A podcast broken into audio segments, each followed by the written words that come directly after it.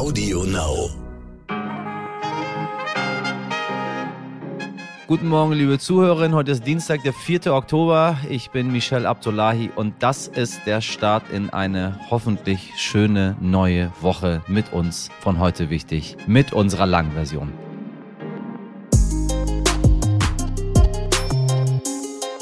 Ja, die Ankündigung zur Mobilisierung am 21. September ist wesentlich dramatischer für die Russinnen als der Kriegsbeginn am 24. Februar. Das sagt unser heutiger Interviewpartner Leonid Volkov. Volkov ist Vertrauter des Oppositionspolitikers Alexei Nawalny und Chef seines Stabs. Leonid Volkov saß selbst mal im Stadtparlament von Jekaterinburg und beobachtet die russische Politik sehr genau, mittlerweile aus Vilnius in Litauen. Er sagt, erst durch die Mobilisierung ist der Krieg in der Ukraine in jede russische Familie eingezogen, ob sie wollten oder nicht. Bisher waren die Kämpfe im TV zu sehen und in Soldatenfamilien zu spüren. Nun betrifft es aber den eigenen Mann, Freund, Bruder oder Schwager, die mögliche Einberufung. Sie droht Millionen von Männern. Und in dieser Lage, sagt Volkov, suchen die Russinnen, auch solche, die bisher Putin-Fans waren, nach Antworten. Antworten, die die putinsche Propagandamaschine langsam aber sicher nicht mehr liefert liefern kann. Wie viel sich nun durch die Mobilisierung im Krieg mit der Ukraine verändert und warum wir uns im Westen nicht zu viele Gedanken über einen Atomschlag machen sollten und wie es Alexei Nawalny aktuell geht, dazu gleich mehr im Gespräch zwischen Leonid Volkov und meinem Kollegen Dimitri Blinski. Außerdem schauen wir noch nach Brasilien. Dort ist die Präsidentenwahl am Sonntag knapper ausgegangen als gedacht. Der Herausforderer Lula da Silva hat Amtsinhaber Jair Bolsonaro zwar in der ersten Runde besiegt, aber erst eine Stichwahl Ende Oktober wird über die Zukunft Zukunft Brasiliens entscheiden. Warum das eine echte Schicksalswahl wird, erklärt uns gleich der Lateinamerika-Korrespondent des Stern Jan-Christoph Wichmann. Dann legen wir mal los. An dieser Stelle blicken wir wie immer am Anfang der Woche auf die Meldung vom Wochenende zurück und da gibt es einiges, während Sie hier in Deutschland nämlich durch den Tag der deutschen Einheit wahrscheinlich ein langes Wochenende genossen haben, ist anderorts ganz schön viel passiert. Was wichtig war. Eine der schlimmsten Stadionkatastrophen in der Geschichte des Fußballs hat weltweit für Entsetzen gesorgt. Am Wochenende sind bei einer Massenpanik im Kanjuruan-Stadion auf der indonesischen Insel Java mindestens 125 Menschen ums Leben gekommen und etwa 300 weitere teils schwer verletzt worden. Anhänger des Vereins Arema FC waren nach einer Niederlage auf das Spielfeld im Stadion von Malang gestürmt. Die Polizei versuchte die Fans zur Rückkehr auf die Ränge zu bewegen, nachdem zwei Beamte getötet worden seien, habe die Polizei Tränengas in die Menge gefeuert. Den Angaben zufolge löste das die fatale Massenpanik aus. Inzwischen ist der Polizeichef von Malang aus seinem Amt entlassen worden. Neun weitere Beamte wurden suspendiert und gegen mindestens 28 Polizeibeamte wird nun ermittelt.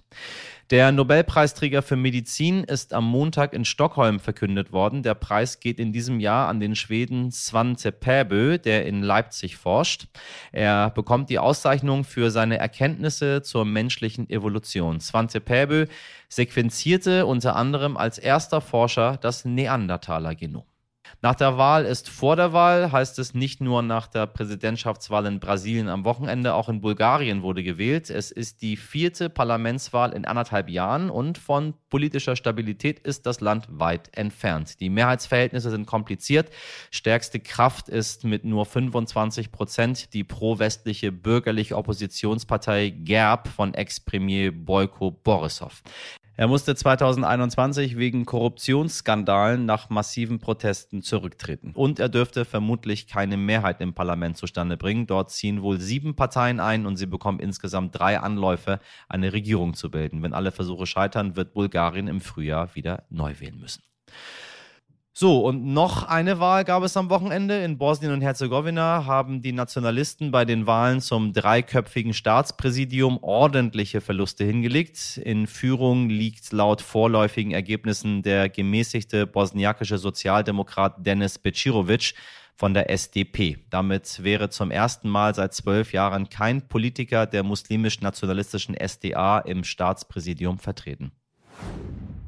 Dann wollen wir noch ein bisschen ausführlicher in den Iran schauen. Auch dort ist in den vergangenen Tagen wieder viel passiert. In der iranischen Hauptstadt Teheran sind Sicherheitskräfte offenbar mit Gewalt gegen Studierende und Mitarbeiter in der Sharif-Universität vorgegangen. Dabei sollen auch Schüsse gefallen sein.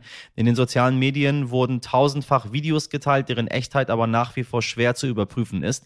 Die iranischen Staatsmedien sprachen unterdessen von einer ruhigen Lage und werfen den ausländischen Medien vor, Lügen zu verbreiten. Nach den Unruhen findet der Unterricht an der Uni jetzt online online statt. Nur daran teilnehmen ist für die Studierenden aufgrund der aktuellen Internetsperre im Land fast nicht möglich. Außerdem hat sich der oberste Führer des Iran, Ayatollah Ali Khamenei, erstmal öffentlich zu den Protesten geäußert. Diese Krawalle waren geplant, sagte Khamenei vor Polizeischülern und beschuldigte die USA und Israel dahinter zu stecken.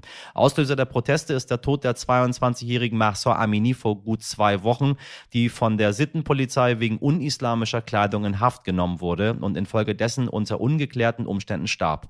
Seitdem demonstrieren landesweit Tausende gegen das System. Bundesaußenministerin Annalena Baerbock reagierte am Wochenende mit Tweets auf die Auseinandersetzung über den Protest der Studierenden, schrieb sie, der Mut der IranerInnen ist unglaublich und die rohe Gewalt des Regimes Ausdruck der puren Angst vor der Kraft von Bildung und Freiheit. Baerbock befürwortet in diesem Zusammenhang eine Verschärfung der geltenden EU-Sanktionen gegen den Iran. Es sei schwer zu ertragen, dass die außenpolitischen Möglichkeiten begrenzt seien, schrieb die grünen Politikerin auf Twitter. Aber aber wir können ihre Stimme verstärken, Öffentlichkeit schaffen, anklagen und sanktionieren und das tun wir. Wie immer wollen wir dann auch noch nach vorne schauen auf die wichtigsten Ereignisse in dieser Woche. Was wichtig wird. Im EU-Parlament stehen in dieser Woche mehrere Abstimmungen auf der Agenda. Heute soll zum Beispiel entschieden werden, ob das einheitliche Ladekabel nun kommen soll und wie man weiter in der Debatte um das Einfrieren bestimmter EU-Gelder für Ungarn verfährt. Am Mittwoch geht es im EU-Parlament dann um die Reaktion der EU auf die hohen Energiepreise. Wir halten sie natürlich auf dem Laufenden. Bei allem übrigens, was so in der Welt passiert.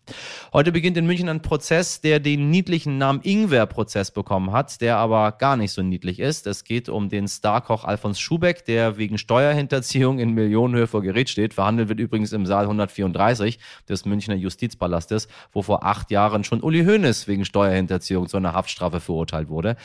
Ja, das ist jetzt nicht unbedingt ein gutes Omen für den Starkoch. Am Freitag wird der oder die Friedensnobelpreisträgerin in Oslo bekannt gegeben. Verliehen wird der Preis traditionell erst im Dezember. Ich kann Ihnen gleich schon mal sagen, wer es nicht wird.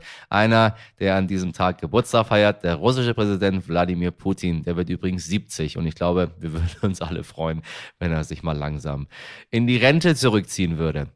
Und dann geht's zum Wochenende weiter mit den vielen Wahlen. Am 9. Oktober sind Landtagswahlen in Niedersachsen, wo die SPD und Ministerpräsident Stefan Weil laut Umfragen weiter vor dem Herausforderer der CDU Bernd Althusmann steht. Interessant könnte es aber auch mit Blick auf die FDP werden. Die könnte nämlich an der 5%-Hürde scheitern. Und auch in Österreich wird gewählt, ebenfalls am Sonntag.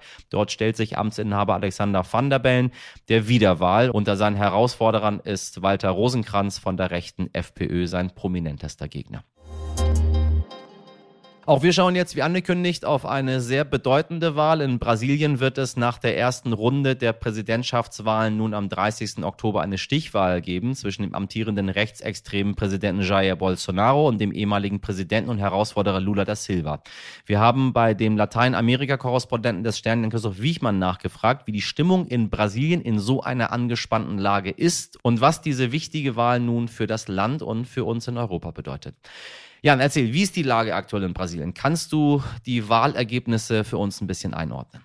Ja, es geht also um eine Stichwahl zwischen dem rechtsextremen Präsidenten Jair Bolsonaro und dem ehemaligen Präsidenten Lula da Silva am 30. Oktober in vier Wochen also. Lula hat zwar einen knappen Sieg eingefahren mit sechs Millionen Stimmen Vorsprung, aber das reichte eben nicht für die absolute Mehrheit. Und der Sieger dieses ersten Wahlgangs heißt eindeutig Jair Bolsonaro, denn erstens schnitt er deutlich besser ab als vorhergesagt und zweitens haben viele seiner Kandidaten in den Bundesstaaten große Triumphe eingefahren, sodass er eine Mehrheit im Kongress haben wird. Er geht also also mit starkem Rückenwind und mit großem Enthusiasmus in diese Stichwahl am 30. Oktober. Wie geht es jetzt weiter? Was bedeutet das Ergebnis für Brasilien? Ja, für Brasilien bedeutet das, dem Land stehen ganz heiße vier Wochen bevor, denn das Land ist sehr gespalten, ähnlich wie in den USA. Die Emotionen kochen hier hoch. Ich habe das gestern hier auf den Straßen in Rio de Janeiro erlebt. Die beiden Seiten hassen sich und zeigen das auch intensivst. Äh, und zweitens bedeutet das, der Bolsonarismo, wie er hier heißt, ist ähnlich stark wie der Trumpismus in den USA. Viele gingen ja davon aus, dass Bolsonaros katastrophale Bilanz die große Mehrheit der Wähler abschrecken würde. Aber das ist eben nicht der Fall. Es gibt einen großen Teil der brasilianischen Gesellschaft, der diesen Mann vergöttert und äh, dessen Motto Gott, Vaterland, Familie ich habe viele dieser Menschen auf den Bolsonaro-Events hier getroffen in Brasilien. Sie sind gegen die Homo-Ehe, gegen Abtreibungsrechte, gegen Transgender-Rechte, gegen eine aktive Klimapolitik. Brasilien ist ähnlich wie die USA eben ein, ein sehr konservatives Land. Und drittens bedeutet dieses Wahlergebnis, dass die Demoskopen daneben lagen. Die hatten Bolsonaro nicht so stark eingeschätzt. Insofern wage ich jetzt auch keine Prognose, wie diese Stichwahl dann am 30. Oktober ausgeht. Das wird ein ganz, ganz enges Rennen. Und es werden hier intensivste, ganz heiße vier Wochen. Und welche Konsequenzen könnte die Wahl in Brasilien für uns in Europa haben? Ja, für Europa bedeutet das erstmal abwarten bis zum 30. Oktober, bis zur Stichwahl. Es ist eine echte Schicksalswahl, denn sollte Lula gewinnen, werden Brasilien und die Europäische Union sich bestimmt wieder annähern. Der Handelsvertrag kann dann abgeschlossen werden, auch der Pakt zur Rettung des Regenwaldes im Amazonas kann wiederbelebt werden. Die Demokratie ist dann fürs Erste gefestigt. Sollte Bolsonaro gewinnen, wäre das ein riesengroßer Erfolg für den Rechtspopulismus in der Welt, für die Trumps und Orbans, auch für Putin und eine Katastrophe für den Klimaschutz. Davon kann man ausgehen. Und die Frage wird sein, ob die noch junge Demokratie das überhaupt überlebt. Denn es ist dann ein rechter Militarist an der Macht, der sich bestätigt fühlt, ein Putin-Bewunderer, der in den kommenden äh, vier Jahren dann freie Bahn hat, der die Unabhängigkeit der Gerichte beschneiden will, die Pressefreiheit, die Bürgerrechte. Diesem Mann ist dann alles zuzutrauen. Ganz lieben Dank, Jan, für deine Einordnung. Wenn Sie noch mehr zur Wahl in Brasilien wissen möchten, dann hören Sie doch auch in unserer Folge 372 rein. Da haben wir schon ausführlich mit Jan über Lula und Bolsonaro gesprochen. Eine Drohung mit Atomwaffen ist eine terroristische Strategie und mit Terroristen darf es keine Verhandlung geben. Das sagt Leonid Volkov. Er ist Oppositionspolitiker und leitet den Stab von Alexei Nawalny, der nach wie vor im Gefängnis sitzt. Für Volkov ist die Lage klar. Putin will den Westen mit seinen Atomwaffen erpressen, nicht mehr. Neben der Kommunikation nach außen in andere Länder beschäftigt sich das Team rund um Leonid Volkov vor allem auch mit der Aufarbeitung und der Aufklärung in Russland. Mit ihren Videos erreichen sie 12 bis 15 15 Millionen Menschen und es werden immer mehr, denn auch die Russinnen, die bisher brav das Staatsfernsehen verfolgt haben, würden nun Fragen stellen, auf die die russische Propaganda keine zufriedenstellenden Antworten hat. Mein Kollege Dimitri Blinski hat mit Leonid Volkov gesprochen, der sich übrigens im Exil in Litauen befindet. Herr Wolkow, ich grüße Sie. Hallo. Hallo, guten Tag. Ja, das Referendum ist durch. Die vier Regionen gehören nun schon fast zur Russischen Föderation. Ähm, was will Putin eigentlich mit diesen annektierten Regionen? Oder geht es einfach nur darum, irgendeinen Erfolg zu feiern? Ja, okay. Ein Referendum habe ich doch nicht gesehen. Das war ja kein äh, Referendum, das war ein Zirkus. Äh, und ja, klar, keiner will das anerkennen. So mit dem äh, mit dem Krim-Referendum 2014, so haben sie das ein bisschen versucht, das so gültig auszusehen zu machen. Hier haben sie das sogar nicht versucht. Sie haben das so gemacht wegen den militärischen Verlusten äh, Anfang September. Und das ist so eine, das ist so eine Idee, eine dramatische Idee, dass wahrscheinlich äh, wegen den äh, Atomwaffenerpressung äh, Ukraine wahrscheinlich nicht so stark angreifen wird.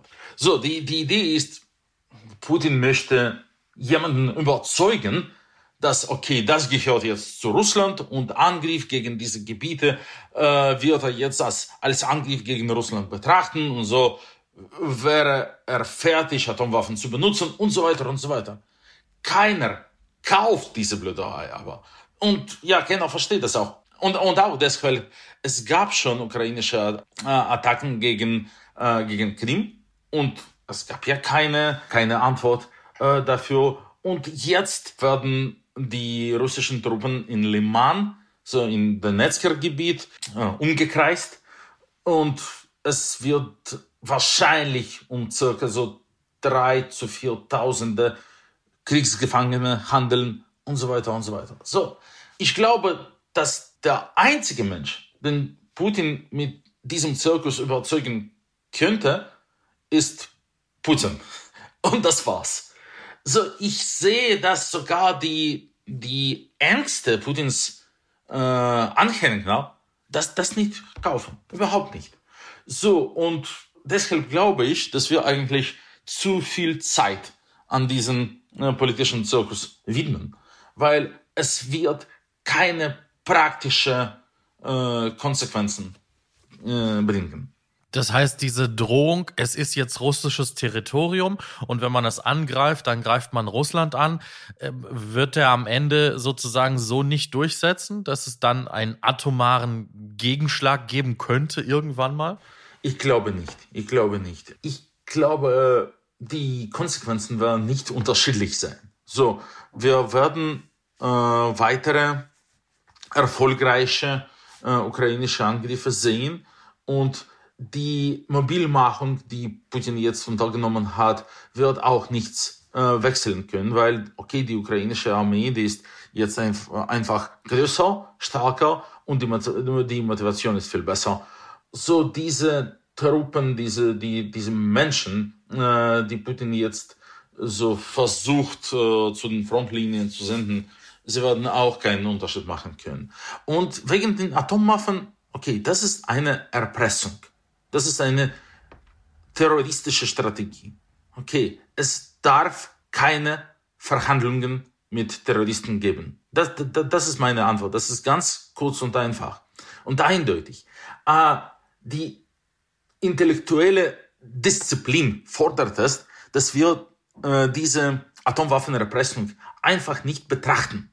Weil sollten wir das als eine gültige Argument betrachten, dann haben wir schon verloren. Okay, es gibt ja kein äh, Konterargument für, für Atomwaffen.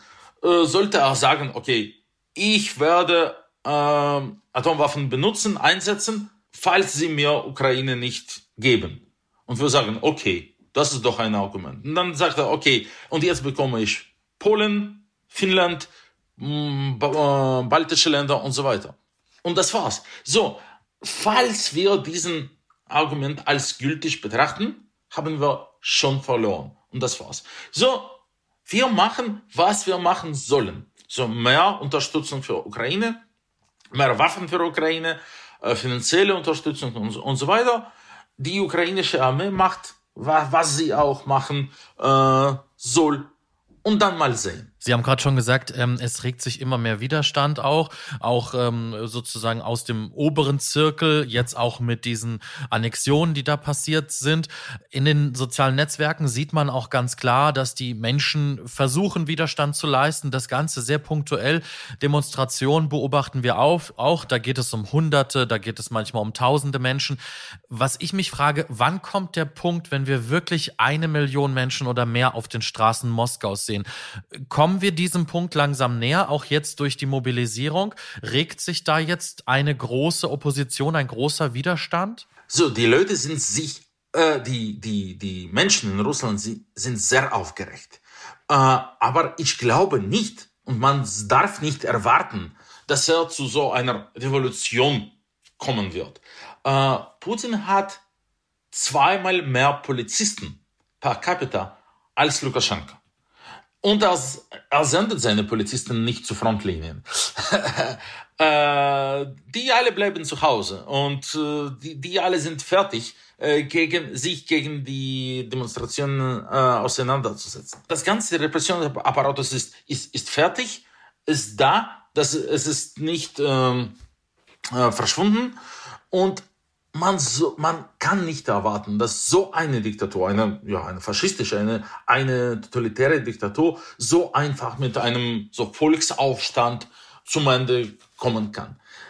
Äh, was ich wirklich erwarte, dass es zu einem riesigen Elitenkonflikt ganz schnell kommen wird, weil ja alle Menschen da in, in, in Putins Umkreis, die sind sehr, sehr, sehr geärgert und enttäuscht. Sie haben alles verloren, alle seine Möglichkeiten, sein Lebensniveau, ja, alles. Und keiner versteht, wieso eigentlich, wo, wie, wann soll das zum Ende kommen. So, und ich hoffe, und ich glaube, das ist, äh, okay, äh, das beste mögliche Szenario, ja, dass weitere Kriegsverluste, weitere ukrainische militärische Erfolge zusammen mit einem größeren Elitenkonflikt äh, schon Schluss vor Putin bedeuten können. Sie sprechen auch gerade von den, von den Eliten. Sie schreiben in Ihrem Buch Putin-Land ja auch über die Oligarchen. Gibt es denn Menschen aus seinem näheren Umfeld, die Putin irgendwie beraten? Von überzeugen kann man wahrscheinlich nicht sprechen, aber mit denen er sich ehrlich austauscht? Während der Corona-Jahren hat sich Putins Umfeld dramatisch verkleinert. Es geht jetzt nur um eine, ein paar Generalen und wir verstehen eigentlich nicht, an wem Putin noch immer vertraut und mit wem Putin noch eigentlich spricht. Wir haben, wir, wir, wir kennen viele Menschen, die Teil Putins Umfelds waren und die jetzt klagen, dass sie nicht mehr mit Putin sprechen können. Putin ist jetzt sehr, sehr isoliert. Er ist jetzt sehr, sehr einsam. Und das ist natürlich sehr gefährlich auch. Ich glaube aber, dass das auch viele Möglichkeiten anbieten für diejenigen, die eigentlich schon wahrscheinlich irgendwann ein Coup planen. Ist das realistisch, so ein, so ein Coup? Also Sie meinen, dass Ihnen jemand aus dem Weg räumt, oder? Ich glaube, es ist ganz realistisch, weil es gibt keine äh, Leute, so keine Oligarchen, keine Regierungsmitglieder, die von dieser ganzen Situation profitieren. Die, die, diese ganze Situation, dieser Krieg und wie sich der Krieg entwickelt hat, ja, bedeutet nur eine Katastrophe, Pleite, Drama für alle, die eigentlich in den letzten 20 Jahren äh, von, von Putins Regime profitierten. Sie haben im April in einem Interview ähm, mal gesagt, dass es in Russland jetzt ähm, politisch bedeutsame Verbindungen gibt, die immer weiter entstehen. Äh, wie hat sich die Lage seitdem verändert? Also können wir davon sprechen, dass es Verbindungen gibt in Russland, dass es jetzt sozusagen ja vielleicht auch eine stärkere Opposition irgendwann mal geben wird? In Russland, für die Politik innerhalb Russlands, hat der 21. September mehr geändert als der 24. Februar. So, die Mobilmachung, die Erklärung der Mobilmachung bedeutete mehr Unterschied als die Erklärung des Krieges. Wieso? Weil mit der Erklärung des Krieges hat Putin doch nicht seinen sozialen Kontrakt mit, mit der Mehrheit seiner Unterstützer gebrochen. Weil er hat immer solche Stabilität versprochen, so äh, die, die, die wilde 90er dürfen nicht wiederholt werden. Und ich kann Ihnen, so meine Unterstützer, so ein gutes Lebensniveau versichern. Und dafür stellen Sie keine Fragen. Dafür interessieren Sie sich bitte nicht um die Politik. Am 24. Februar hat dieser soziale Kontrakt nicht gescheitert, weil, okay, das war eine spezielle Militäroperation, welche so die professionelle Armee durchgeführt hat und das Leben sozusagen normaler Leute wurde nahezu nicht beschädigt. Und dann, was jetzt am 21. September passiert, ist, dass jetzt plötzlich der Krieg in jedem Haus, in jede Familie gekommen ist. Und jetzt sind diese normalen Leute, diese Putins Unterstützer, total überrascht. Sie verstehen nicht, wieso es passiert ist. Sie fragen, sie stellen Fragen. Zum ersten Mal in den letzten 20 Jahren. Und das bedeutet eigentlich eine sehr wichtige, eine sehr bedeutsame Änderung. Weil wir haben Antworten für diese Fragen. Weil wir, die Opposition, können eigentlich sehr gültige Antworten vorschlagen. Wer hat daran Schuld, dass jetzt eine Vater, Väter und Söhne und äh, Männer zum, äh, zum Krieg mobilisiert werden und wahrscheinlich auch das Sterben und dass das ganze Leben von diesen ganz normalen, ordentlichen Familien kaputt gegangen ist. Wir hatten diese Antwort auch in der Vergangenheit, aber sie haben uns keine Fragen gestellt. Jetzt hat sich diese Situation dramatisch geändert. Wenn der Druck sozusagen jetzt immer größer wird auf jeden Einzelnen und ähm, jede Familie ist, wie Sie sagen, mit diesem Krieg jetzt konfrontiert, ob sie wollen oder nicht, dann bedeutet das, dass Putin seine Propagandamaschine und seine Eliten da oben im Prinzip noch mehr Propaganda, noch mehr Werbung und noch mehr Überzeugungsarbeit leisten müssen? Ja, aber ob es möglich wäre, äh, seine Propagandamaschine arbeitet schon 24 Stunden, sieben, sieben äh, Tagen äh, pro Woche. Ich glaube nicht, dass das eigentlich überhaupt möglich ist, äh, für Putins Propaganda mehr zu leisten. Und ich glaube schon, es gibt irgendwo eine so natürliche Grenze für die Möglichkeiten sogar dieser ganz guter, äh, ganz effektiver Propagandamaschine. Die Leute, die, die, die Menschen stellen jetzt Fragen. Das bedeutet, dass die Antworten, die Propaganda vorschlagen könnte, nicht mehr ausreichend sind.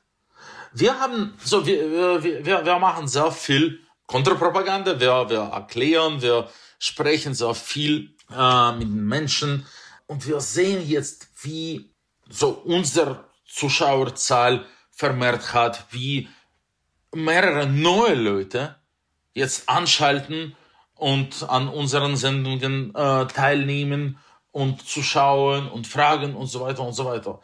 Und nochmal, wie gesagt, das hat sich nach dem 21. September dramatisch verändert. So, ich glaube, dass diese Entscheidung mit einer Mobilmachung fort, fortzusetzen.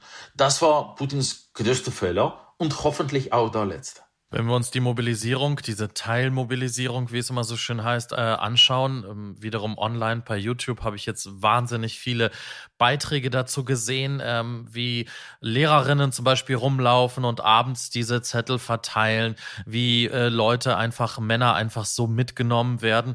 Äh, und dann landen die teilweise in katastrophalen Kasernen ohne Sanitäranlagen. Teilweise wurden Gruppen irgendwo auf dem Land ausgesetzt und haben sich selber Feuer angezündet und haben gesagt, man hat uns hier abgeladen, der Bus ist weg, wir wissen gar nicht, was wir machen sollen.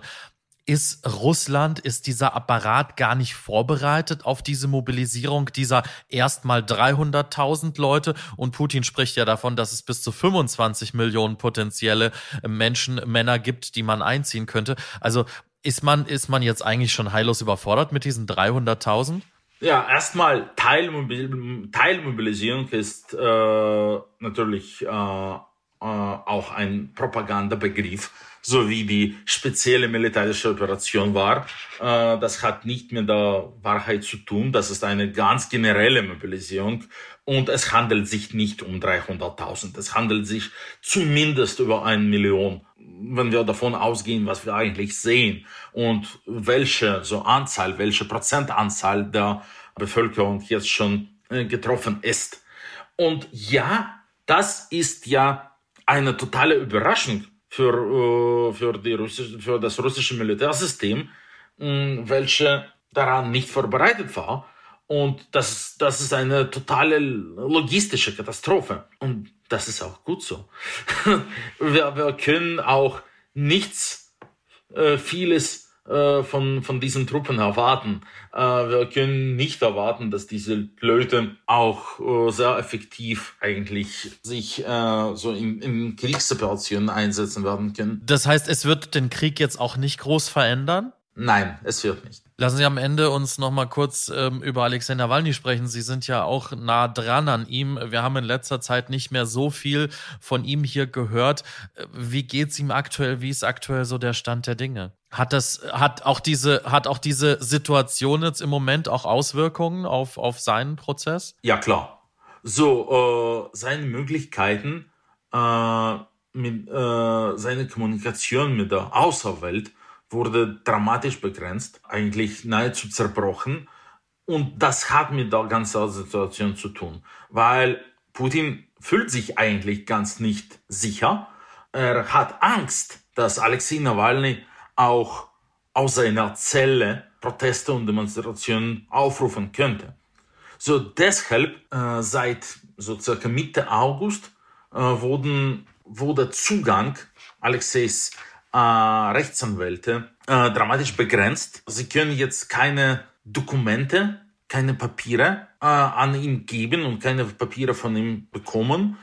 Er wurde in eine kleinere Strafzelle verlagert, so circa zwei bei drei Meter, wirklich sehr klein und ja ganz schlecht. Das ist eigentlich eine Strafzelle. So man darf da nicht mehr als 15 Tage verbringen. Alexei bleibt da schon für mehr als 40 Tage. Aber psychologisch und physisch bleibt er in ja, ganz fit. Und weil wir jetzt viel weniger Möglichkeiten haben, uns mit ihm ins Kontakt zu setzen, wenn wir das doch schaffen, dann sehen wir, dass er nicht aufgeben wird. Können Sie sich vorstellen, in absehbarer Zeit nach Russland zurückzukehren? Ja klar, kann ich das mir vorstellen und ich glaube, dass das wird eigentlich viel schneller äh, möglich werden, als man jetzt vermuten könnte. Herr Volkov, vielen lieben Dank für das Gespräch. Dankeschön. Vielen Dank an Leonid Volkov und meinen Kollegen Dimitri Blinski. Übrigens erscheint genau heute das Buch von Leonid unter dem Titel Putinland, der imperiale Wahn, die russische Opposition und die Verblendung des Westens. Ja, meine lieben Zuhörer, das war mal wieder ganz schön viel Input zum Wochenstart, aber so ist das. Die Welt bleibt an Feiertagen nicht stehen und immerhin gehen Sie so hoffentlich wieder bestens informiert zur Arbeit. Wenn Sie noch Fragen, Meinungen oder Vorschläge für uns haben, dann melden Sie sich gerne bei uns unter heute wichtig Sterne. In der Redaktion heute für Sie im Einsatz tapfer wie immer Mirjam Bittner, Dimitri Blinski, Laura Czapo, Carla Wöllner und produziert wurde diese Folge von Andolin Sonnen. Machen Sie was aus diesem Dienstag. Wir hören uns morgen wieder um 5, ab 5, wann immer Sie möchten. Ihr Michel Abdullahi.